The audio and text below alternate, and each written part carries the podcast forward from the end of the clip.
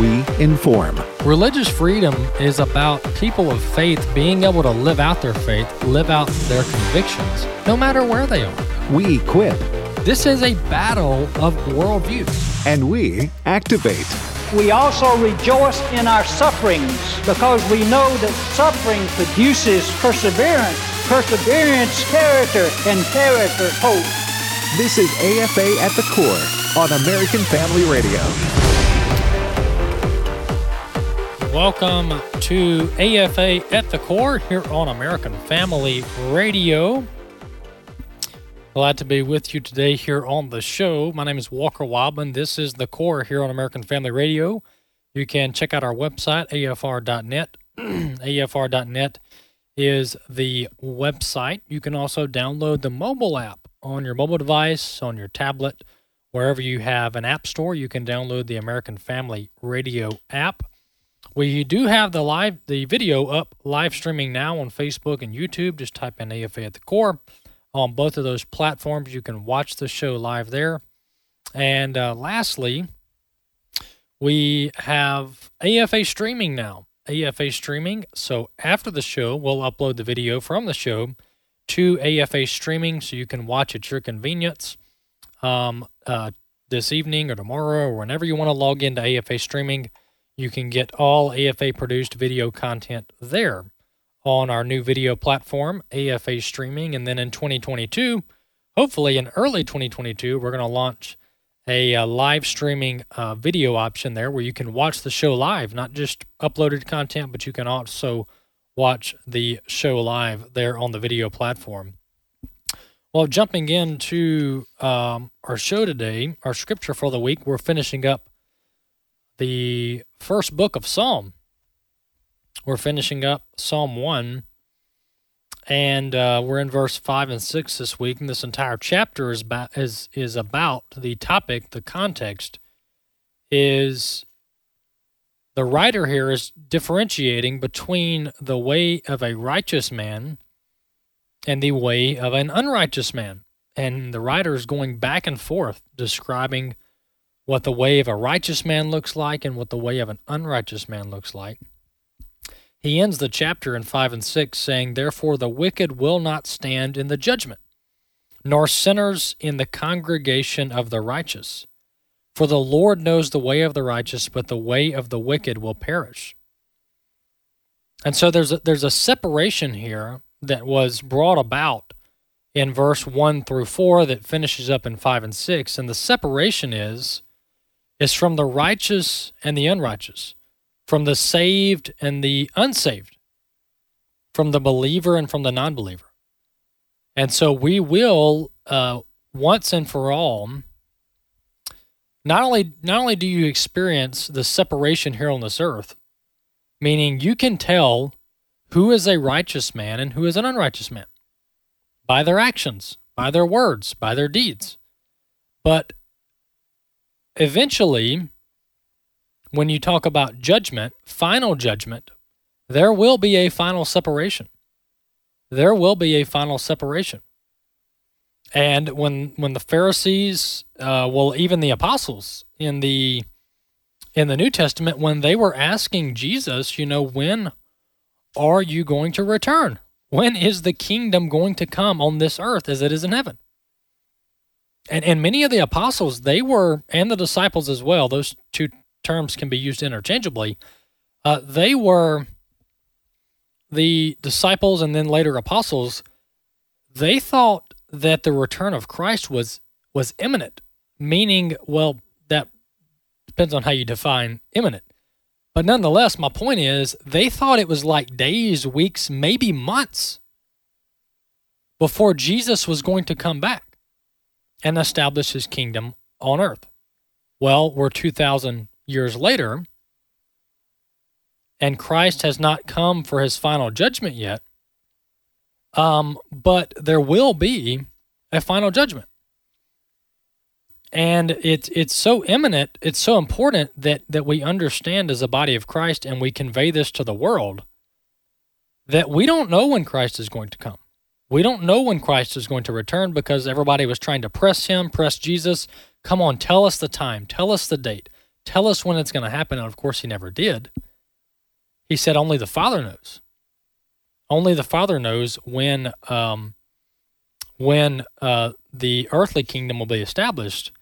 Uh, so I say all of that to say it's so important to strive to be like the righteous man in Psalm 1 uh, because we never know when judgment's going to come. We never know when final judgment is going to come. So we don't need to act as if we can live the first half of our life on this earth unrighteous, and then maybe down the road we can decide we want to be righteous, and then we'll get a pass into heaven. That's not how this works.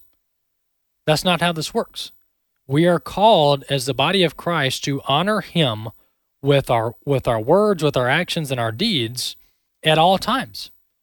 We are not to play referee thinking that somehow we control uh, when when when we have salvation and when we can have belief and saving knowledge in Jesus Christ. If we think that we have that much control, we are naive and we have been misled.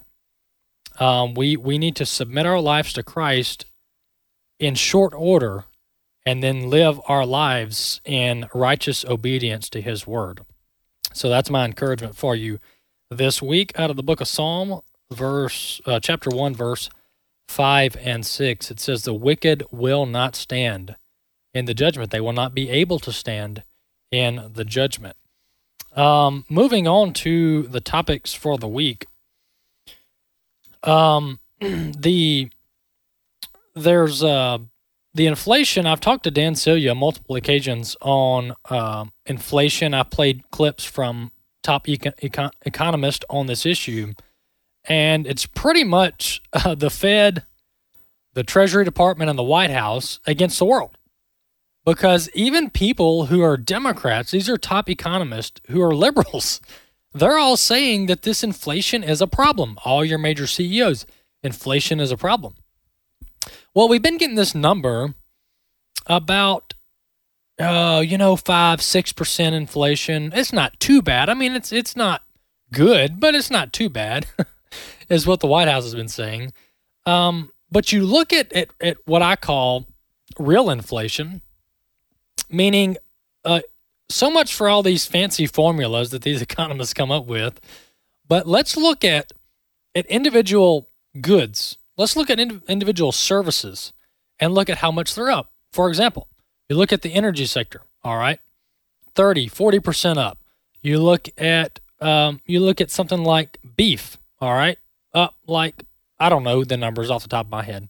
But nonetheless, my point is you look at all these individual sectors are these individual areas of the economy, and none of them are just up 7%. None of them are just up 6%. They're all up double digits. Some of them some of them up triple digits uh, year over year compared to this time last year. But then they, they throw out this number 6%, 7%. And it's very non climatic. I mean, people look at it and they're like, ah, 7%. What's, who cares, you know? but that number is misleading, and I'm going to play a clip, and, and they're going to tell you why. This is an economist by the name of Peter Schiff, and he was on with, I believe, Tucker Carlson. Yes, he was on with Tucker Carlson. I got two Tucker Carlson clips today, so I was trying not to get confused. He's on with Tucker Carlson talk about talking about how real inflation is more like 15%, which is double what they're telling us. Clip five, let's listen.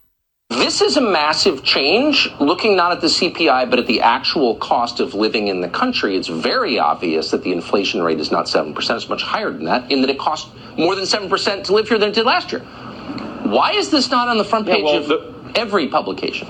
Well, because the government, Wall Street, the Federal Reserve has a vested interest in the public not understanding how bad inflation is. In fact, one of the ways the Fed's been able to justify creating more inflation is because they claimed we didn't have enough of it. But the only reason we didn't have enough of it is because they were relying on their own highly rigged CPI. You know, the CPI wasn't always this dishonest. When, when they compare our inflation rates to the inflation of the 1970s, we're not using the same CPI that we used then. The annualized rate of inflation so far, according to the CPI for uh, 2021, is 7.3% if you annualize the, the first 11 months. That's the worst rate since 1982. But if we were using the same CPI as we used in 1982, the rate would be closer to 15%, which means it's the worst year in inflation in U.S. history because the highest one year was 1980 when it was 13.5%. And this year it's more than that. So that is Peter Schiff, an economist, saying that real inflation is more like 15%, which is what I'm talking about. It's all about how they do the formula, right? The consumer price index is the number that they talk about, which is showing 6 or 7%. And by the way, that keeps going up uh, every single month they measure it. But nonetheless, he's saying no. It's really if you look at how they used to measure it back before the about '82, uh, the way they used to measure it was different. How they're measuring it now. Uh, so when you use the formula from back then, which he would argue is more accurate, you're looking at 15% inflation year over year. Um, but this is let's don't get this wrong. This is a tax on the middle class.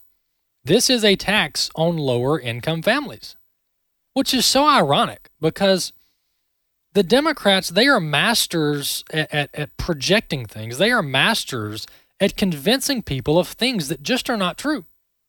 For example, uh, you ask anybody today, well, who is the, uh, well, this may have changed since Biden got in office, but, you know, let's go back a year ago, or, or let's just go back over the last 10 years of politics in America. You ask anybody, who is the party of the working class? Who is the party of blue collar workers? Some people, most people are going to say, oh, it's the Democrats. You know, they're the party of unions. They're the party of the worker. They're always raving and ranting against the corporations, yada, yada, yada. But you put, you start looking at, at, at the core issues and who's actually taking positions on core issues. Is the Republican Party fully the party of the blue collar worker? Probably not. I mean, the Republicans like the corporations too. They like the big PAC donations. They like to get money from special interest groups that are all tied to these major corporations. So I'm not exonerating the Republican Party, but what I am saying is that for the Democrats to act like they are the party of lower and middle income families, that is a farce all of their policies are aimed at helping everybody but the middle and lower income families. And, and, and this inflation number tells it all. It tells it all. And, and, and the Democrats, um, every policy they do is like centered on hurting lower to middle income families. And you look at the inflation and the wage charts right now, they are the furthest apart they've been in, in several years, going back to before Trump was in office. Meaning, wages are not keeping up with inflation. And in some areas, wages aren't even going up. And so the cost of living is skyrocketing through the roof. But yet, wages are staying about the same. They might be going up a little bit which is a problem because the Democrats claim that they're the party of the little guy, but in reality, they're not. In reality, they are the party of corporations. The, the, these are the same politicians that have been promoting policies and implementing policies, not just promoting policies, but implementing policies that shutter the doors of small businesses. I mean, that's what the whole COVID lockdowns was all about. Home Depot can be open, but your mom and pop hardware store, oh no, no, it's got to close. You know, because COVID spreads more in the hardware store downtown than it does at Home Depot. No, no, Walmart, they can stay open. And as a matter of fact, not only can Walmart stay open, but they can put up these cattle gates to herd everybody through the same door, which makes completely no sense. Um, oh, it's so they can check your temperature and count how many people are in their store because that stops COVID as well. But nonetheless, the next time the Democrats tell you that they are the party of the working class, you better laugh out loud because it is not true. It is not true. That doesn't mean the Republicans are the party of the working class, but it sure means when you look at the facts on the ground, the Democrats are not the party of the working class. Faith, hope, love abide these three, but the greatest of these is love. My name is Abraham Hamilton III, and this is the Hamilton Minute. Karl Marx, an emissary of evil, and Charles Spurgeon, the prince of preachers, were evangelists of diametrically opposed messages. Yet they both lived in London at the same time. In fact, when asked the name of the person he most detested, Frederick Engels, Marx's cohort in chaos, responded unequivocally Spurgeon. A generation later, George Bernard Shaw, a hardcore communist, seethed in hatred for William Booth and his Salvation Army of volunteers. Time and again, robust Christian witness has been the inoculate against the proliferation of Marxist poison in society.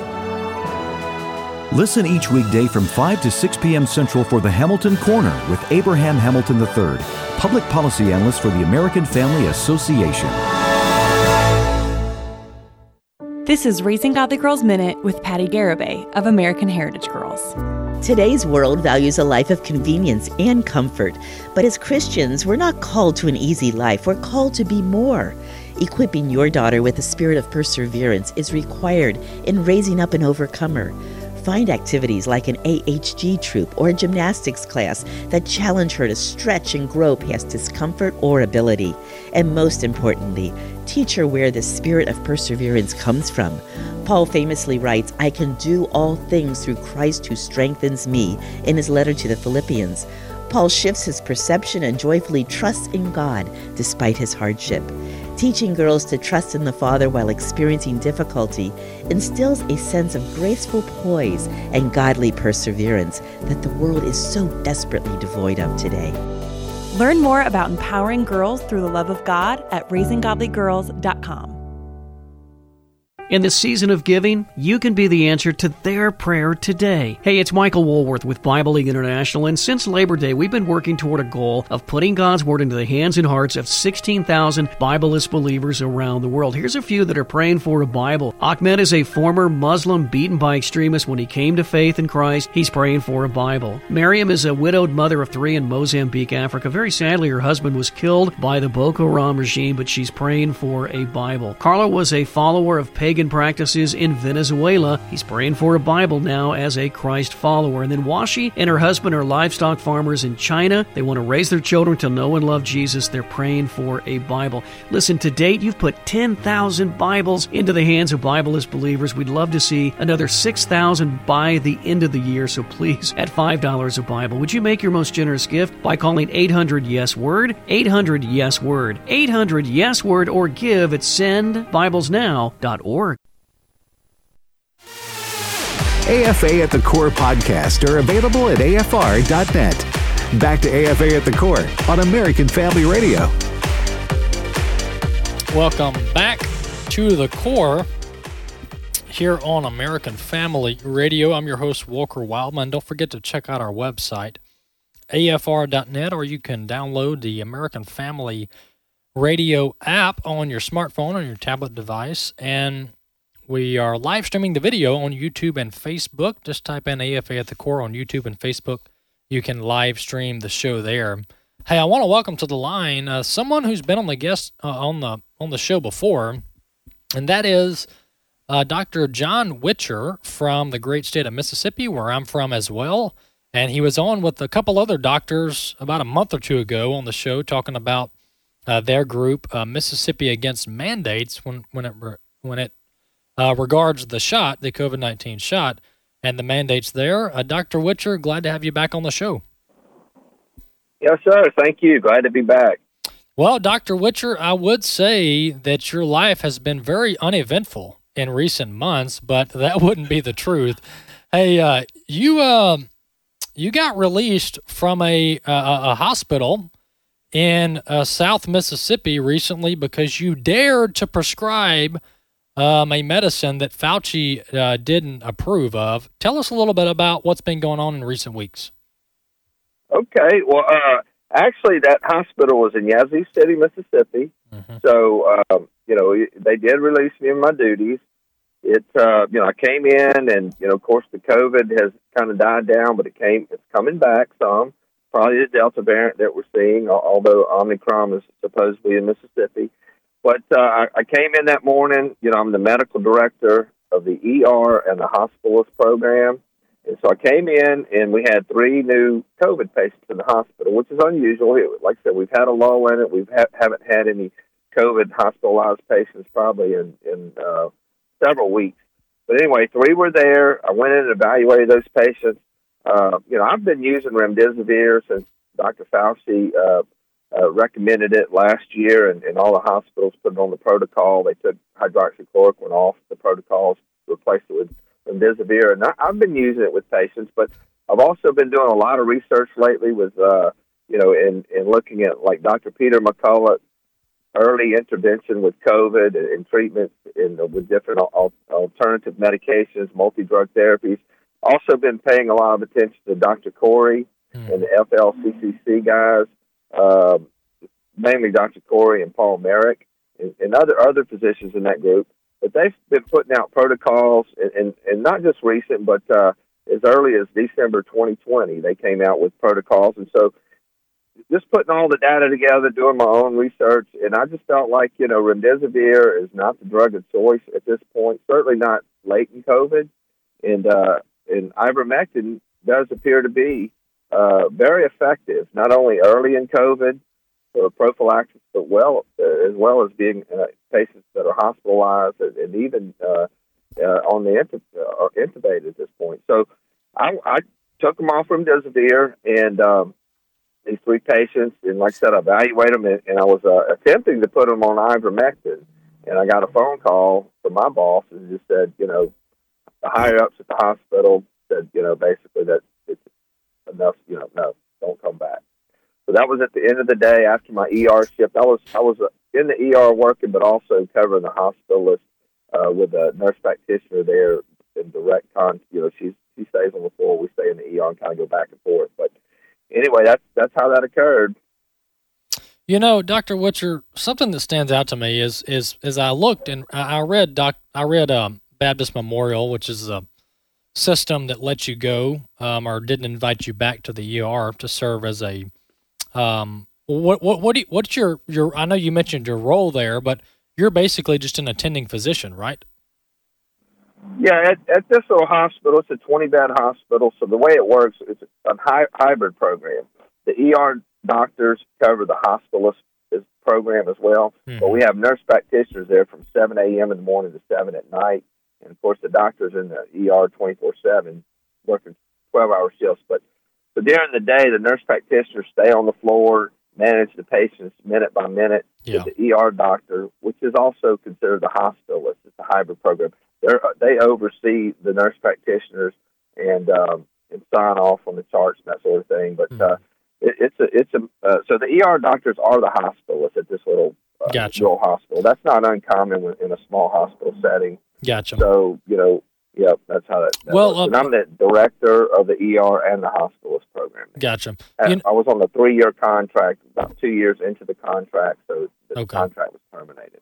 Well, Baptist Memorial put out a statement because a local outlet, this one I'm reading from is WLBT. They put out, uh, they obviously requested comment from uh, Baptist Memorial, and they they said some things. But here's what stood out to me, and I'm reading this in part.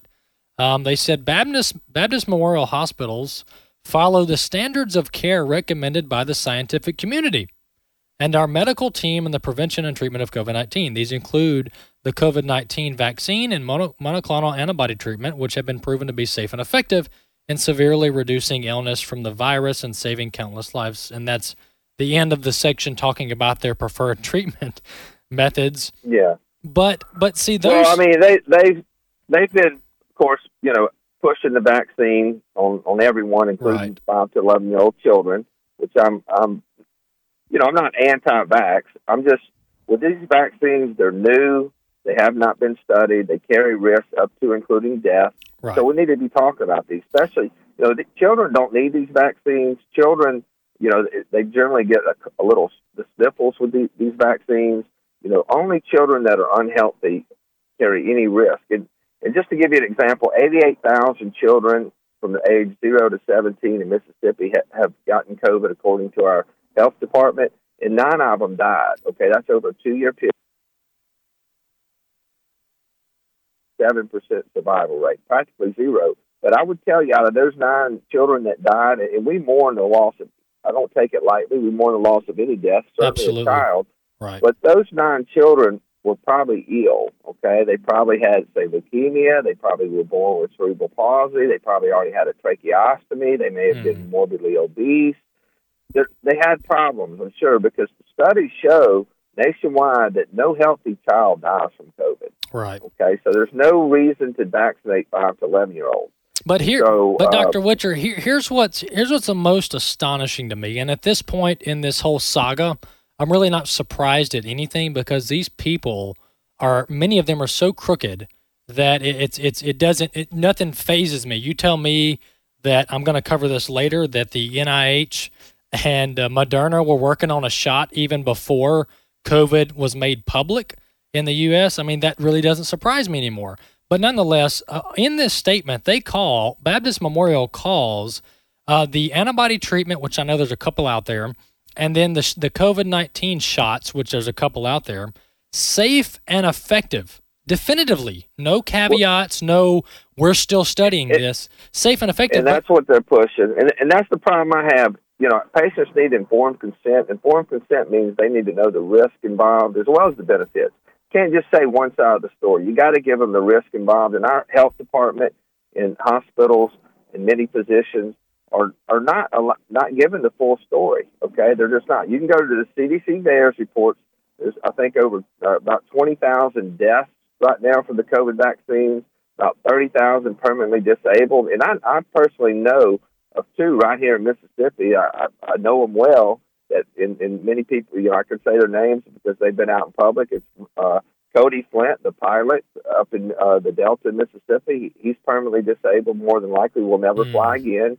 And Angela DeSalle down on the uh, southern part of the state, same thing. Probably probably won't work again. So these people are, are direct. Re- it, they're vaccine injured, Yes. and there's many that. that on the VAERS, it's it's it's approaching a million now of vaccine injured. Okay, and, and these the VAERS, Harvard did a study several years ago. It's only one percent probably reported. Okay, so that means you can multiply that times ten. Okay, so there's there could be you know uh, what about two hundred thousand deaths? I heard uh, Dr. Rose report uh, the other day. She said it's probably more like five hundred thousand deaths just in, in the United States.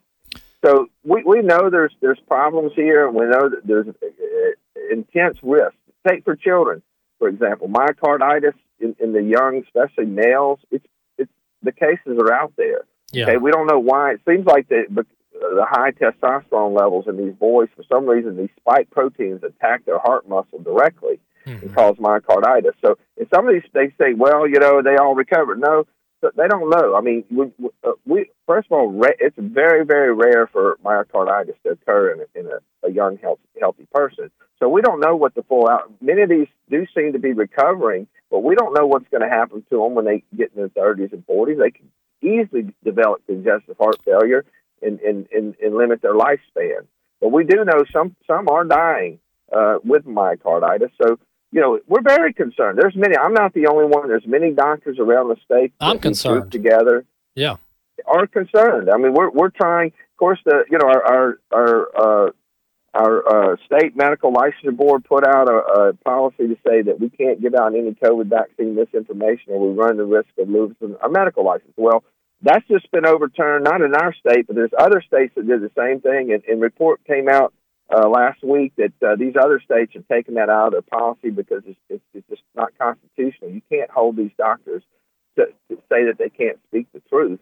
And so I, I'm expecting Mississippi, our Mississippi State Board of Medical License, to pull that out of their policy uh, soon. I know our uh, Secretary of State uh, Watson, he he uh, he abolished them to say that when they put that in the policy that that was not uh, something they need to be doing. And so I, I, I believe that, that our, our state licensure board will overturn that, pull that out of their policy soon. Because Yeah. it's, just, it's unconstitutional. well, It's- that it's- was- well, it's just bad. It's bad science. I mean, we as scientists we, we need to be discussing this in public and have open roundtable discussions. I'm going to just call it what it is. What they did was stupid. I mean, what they did was utterly stupid but and wholly subjective. I mean, who's going to define what vaccine misinformation is?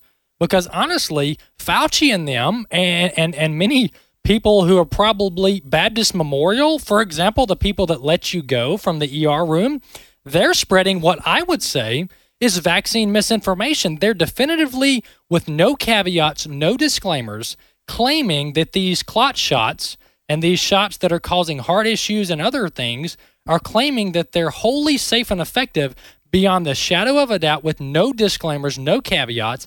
To me, that is misinformation. So, should they have their licenses pulled? Well, I would never suggest such. Uh, but the truth needs to be well, needs to be, and, and that's how we feel. You know, we Right. feel that they're giving out misinformation, and so if we're going to be held liable, you know, doctors like Dr. Dobbs should be held liable. Absolutely. on the same grounds that that he is not giving the other side of the story that there's risk. So, so you know, we're it, and you know, I want to make it clear because monoclonal antibody therapy, we are we are for that. We believe that the monoclonal antibody therapy is good therapy. You know, I've given it hundreds of times right there in Yazoo City, and uh, you know, we do feel like if you know if, if you get uh, COVID, you do, especially if you have a risk factor, you need to go get the monoclonal antibodies. Sure. Uh, we, you know, we, we don't see the only the only thing downside of that we will you know Dr. Fauci promotes it, so we're a little skeptical. But all joking aside, it, Yeah. you know, it, it does seem to be good. It, it does seem to work, and so I would encourage folks to get out there early and get, get and do get the monoclonal. Yeah, I've Uh, heard I've heard good things about it. My wife got it. She was she's pregnant now, and she got COVID about a month or two ago, and so she got that. I know many people who've gotten antibody treatment. Um, but but Dr. Witcher, the last thing I'll say here, and I'll, I'll get you the last, let you have the last word because I've been doing a lot of talking. But um, with this Omicron variant, which which honestly, who knows how long this has been around? They're acting like it's only been around two weeks, but then I'm reading reports that it was in California like a month ago. So who knows? This thing could have been around for months, and they're just hyping it up now so they have something to talk about. Um, but but but one of the, uh, I think it was Moderna or either Pfizer. They're all about the same. Uh, one of the major big pharmaceutical companies came out. I'm talking not even seven days after quote Omicron was discovered in South Africa, and said that their shots, their COVID 19 shots that were designed over 12 months ago, uh, were were they worked. They worked against the latest variant. They haven't even done any studies or clinical trials. The variant was, according to them, just discovered like two weeks ago, and they're already claiming like clinical trial ty- type data against a variant that they just discovered a week ago. How on earth, Dr. Witcher, can they claim that their shots work against something that they supposedly just discovered? Well, you know, it, it is what it is. Their their their whole goal is to push the vaccines. If you go to the CDC website and our Mississippi State Health Department website now, you know they don't even they're not even quoting any numbers of, of the COVID and this and that. All they're just pushing. It's all about the vaccines, vaccines, vaccines, vaccines. Okay, let's keep in mind that uh, first of all, only 15% of people have gotten COVID in the United States. 50 million people have gotten it. That's about 15% uh, Mississippi, it might be 17%. But still, the majority of people don't get COVID, okay? So that's number one, all right? And then let's keep in mind that the survival rate across the board is, if you do get it, that's a big if, it's 98%. That's across the board. That's not only national, but that's also in Mississippi. Look it up. There's been 10,000 deaths or so in Mississippi. There's uh, been 520 cases. That's that's about uh, that's a, a death rate of that's a survival rate of, of 98 percent. Okay. Now we know the people that die with COVID are people that are over 65 that have lots of comorbidities. Okay. We we just don't look it up. I mean, it, over 80 in Mississippi. There's I think 2,500 out of that 10,000 that died. So most people that die are are older that have comorbidities, and they don't necessarily die of COVID. They die with COVID. Okay. So uh, we want to make th- we want to keep things in perspective here. It's COVID's real. You can get sick, but listen, you, we've got to treat early. Early outpatients is the key. Our goal is to keep patients out of the hospital because we know once they get in the hospital and they get intubated, many of them don't go home. So we do have effective treatments that Dr. Peter McCullough Yeah. has put together, as well as Dr. Kory. If you and I wanted to say that you know I've been uh, given a position as the I'm on the medical advisory council for Truth for Health Foundation. Okay, that's Dr. Vliet, V L I E T. Yeah. And You can go to her website, truthforhealth.org. and you can find all these protocols. They have a nice early home treatment guide. I think it's about 24 pages. You can print it out. It, it tells you immediately what to do. Hey, how you start, what you need to start doing. All right, thank you, uh, nasal, thank want, you, Doctor Witcher. Hey, we, we got to hit a hard okay. break here. God bless you. Thank you for coming on. All right, thank you, sir. All bye right, Doctor Witcher, we'll give out that website. We'll be back in a few minutes. Thank you so much. All right, bye bye in his image, delighting in God's plan for gender and sexuality. I loved it. I loved how biblically sound it was, all the scripture to back it up. The testimonies were very powerful. If it's a prodigal child that has just run away or one that's caught up in same sex attraction, there's hope in Jesus. In His Image is now available on DVD and can be purchased in bulk to pass out to friends and family. Order today by visiting afastore.net. So, Hannah, she's just one of the women who did struggle with infertility in the Bible. Hannah's Heart with Ann Cockrell and Kendra White. Hannah took her pain to God, and God heard her and was with her. Hannah's Heart helps couples process infertility and miscarriage through a biblical lens. Join us Saturday afternoon at 5 Central on American Family Radio. Find the podcast at afr.net one of the greatest attacks in America was an attack perpetrated by our very own Supreme Court. That was the legalization of abortion. Now, subsequent to that, there have been 70 million babies slaughtered in the wombs of their mothers. That is more than the entire population of Canada and Australia combined. Kevin Sorbo of the hit films God's Not Dead and Let There Be Light supports life. I wanted to invite you to offer your full support for the ministry of Preborn and its leader, Dan Steiner. The team at Preborn is very focused and very successful at saving preborn babies from abortion. Join Kevin Sorbo and Preborn in Standing for Life. By letting a mother see her baby on ultrasound and hear the heartbeat, she'll choose life 80% of the time for $140, you can help save five babies' lives. To donate, dial pound 250 and say the keyword baby. That's pound 250 baby. Or donate securely at preborn.com. Hey, I'm Chris Tomlin. No matter how trapped you might feel by drug or alcohol addictions, there is a way to break free and find a new life in Jesus Christ. I dove into a six year addiction to alcohol. I've had two DUIs and I spent two nights in jail and I said I would never drink again, but the substance had a hold on me. My family held an intervention and asked me to come to Teen Challenge. My relationship with Jesus Christ, like I had no idea that I could be new again. I had no idea that there were better things in Him for me. And there were so many broken places that are being healed. Adult and Teen Challenge helps people find freedom from addictions to drugs and alcohol. If you or a loved one is ready to experience a new life of freedom and hope, you can call toll free at 1 855 END Addiction or visit them online at teenchallengeusa.org. You're listening to American Family Radio. AFA at the Core podcast are available at afr.net. Back to AFA at the Core on American Family Radio. Welcome back to the core here on American Family Radio. My name is Walker Wildmon. That was Dr. John Witcher on with us last segment. He was relieved of his duties at Baptist Memorial Hospital in Yazoo City. That's their Yazoo uh, location. And uh, he was relieved because he dared to administer, prescribe, and administer ivermectin in the treatment of COVID 19. Uh, Baptist Memorial let him go, relieved him from his duties, fired him uh, because he dared to prescribe ivermectin. You know, this this is the injustice. This is the injustice. That is a, a, a doctor wanting to help his patients get better. But then hospital administrators that probably push paper most of the day want to tell a practicing physician that's in the ER, seeing the patients face to face, tell him, no, no, no, you can't give them that medication that is probably going to make them better. But then to go further and say, to to to uh, claim that ivermectin or hydroxychloroquine, whichever one you're talking about, is is not proven safe and effective against COVID nineteen. Well, if if ivermectin and hydroxychloroquine are not proven safe and effective against treating COVID nineteen infection, well then we surely can't say that these shots are safe and effective.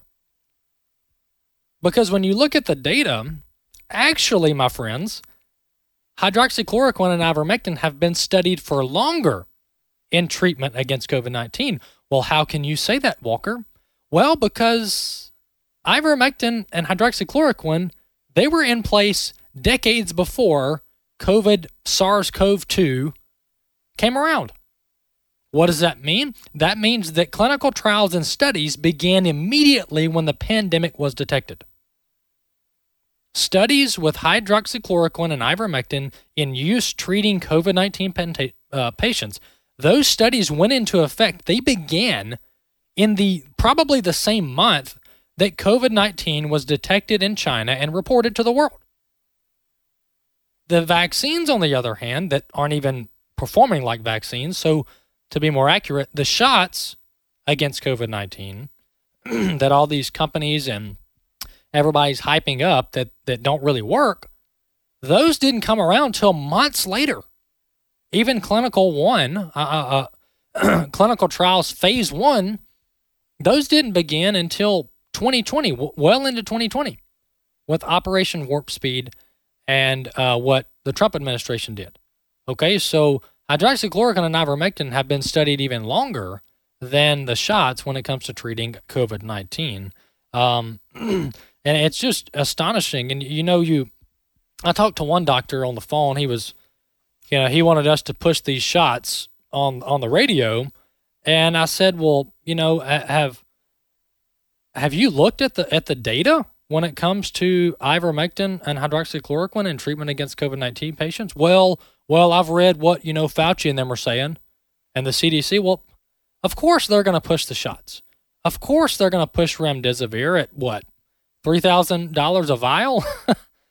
a treatment uh, uh, uh, protocol? And you look at hydroxychloroquine and ivermectin, and it's like a couple bucks to use it to get treated. So, you know, you follow the money here, and you hate to just say that, but you follow the money here, and a, a lot of this stuff sure does smell fishy, um, and and it it's just not not boding well with the American public. There's a lot of people I've been talking to that uh, were they they rode the COVID train for a little while, but they've gotten off since then.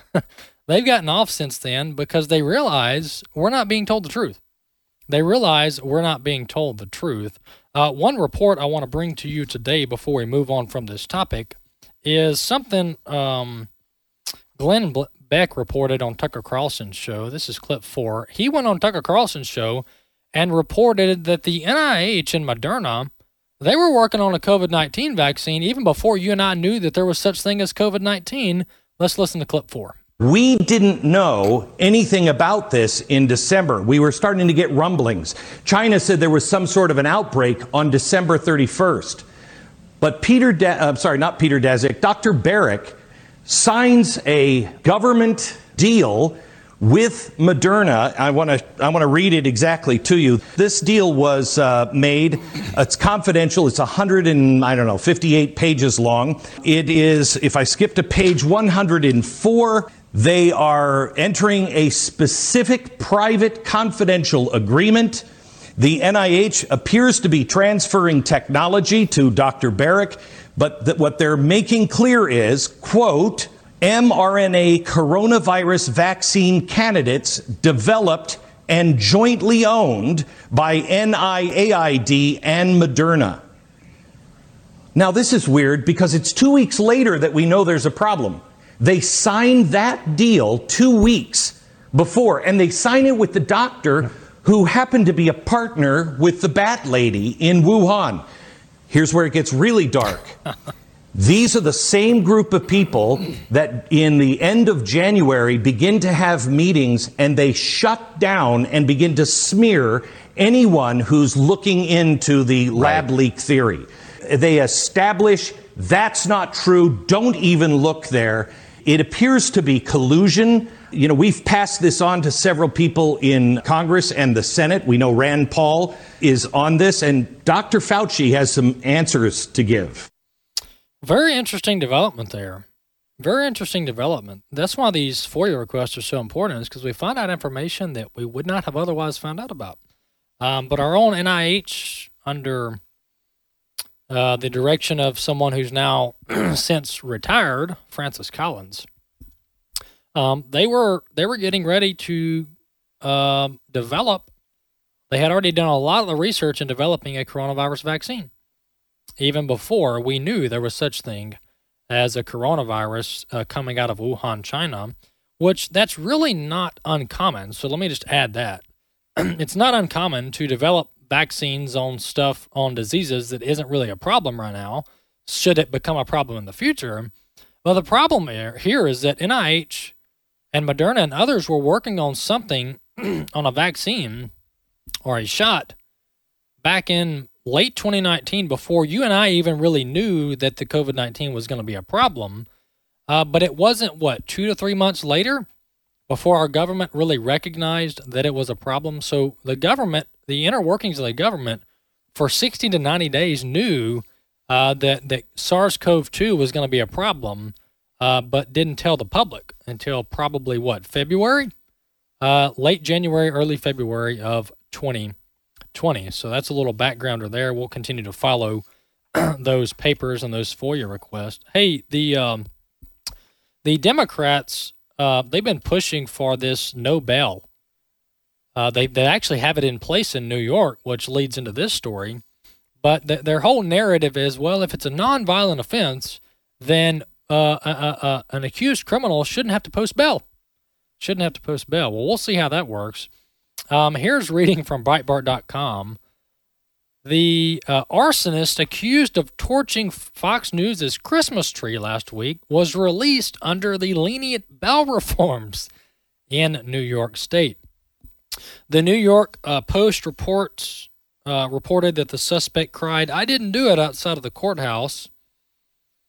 Um, uh, the early uh, after he was arrested, uh, after the early morning arson that caused about $500,000 in damage outside of a Midtown building, home to Fox News. The guy by the name of Craig Tamaha, Tama, Tamanaha, give that a try. Uh, Craig Tamanaha, 49 years old. He has a, this is reading from Breitbart, he has a lengthy rap sheet, meaning a lengthy criminal history that includes three prior arrests one for public intoxication and two for drug possession. He also went on an incoherent rant outside the courthouse. He denied the arson and hurled obscenities at reporters before asking them for a cigarette. Um, let's see. Arson is the is only considered a felony in New York if the arsonist harms or attempts to harm a person or carries out the attack as a hate crime. So this uh, guy this uh, alleged criminal here that torched the Fox News Christmas tree in uh, Manhattan, he would not be on the streets had the Democrats' bail reform bill not been in place. Because the Democrats are soft on crime, as a matter of fact, the Democrats foster environments of crime, i.e., San Francisco, also Manhattan. Um, without their legislation that they passed about two years ago, um, he would not be on the streets burning down Fox News' Christmas tree. And you go over here and let's go back to Wisconsin, right? Waukesha, Wisconsin. This guy has a lengthy, lengthy criminal history, even more than the guy I just cited in New York. And he was out because of lenient policies at the district attorney's office because of low bail or no bail policies at the uh, district attorney's office.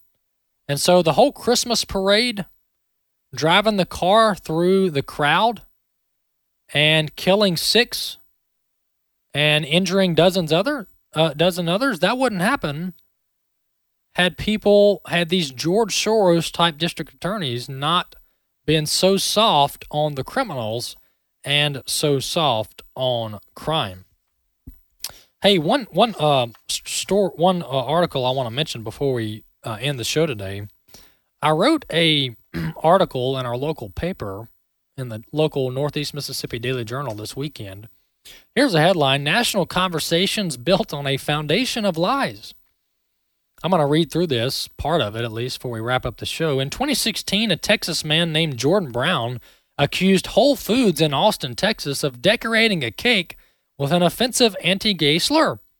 Brown later sued Whole Foods, accusing the company of anti LGBT activity, as evident from the supposed cake slur. This story immediately went viral. Major news outlets published the story accusing Whole Foods in Austin of bigotry against homosexual individuals. The media led the country to believe that hate against homosexuals is alive and well in America.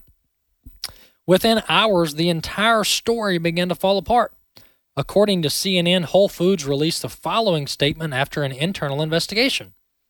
Quote, our team member wrote, Love wins at the top of the cake as requested by the customer.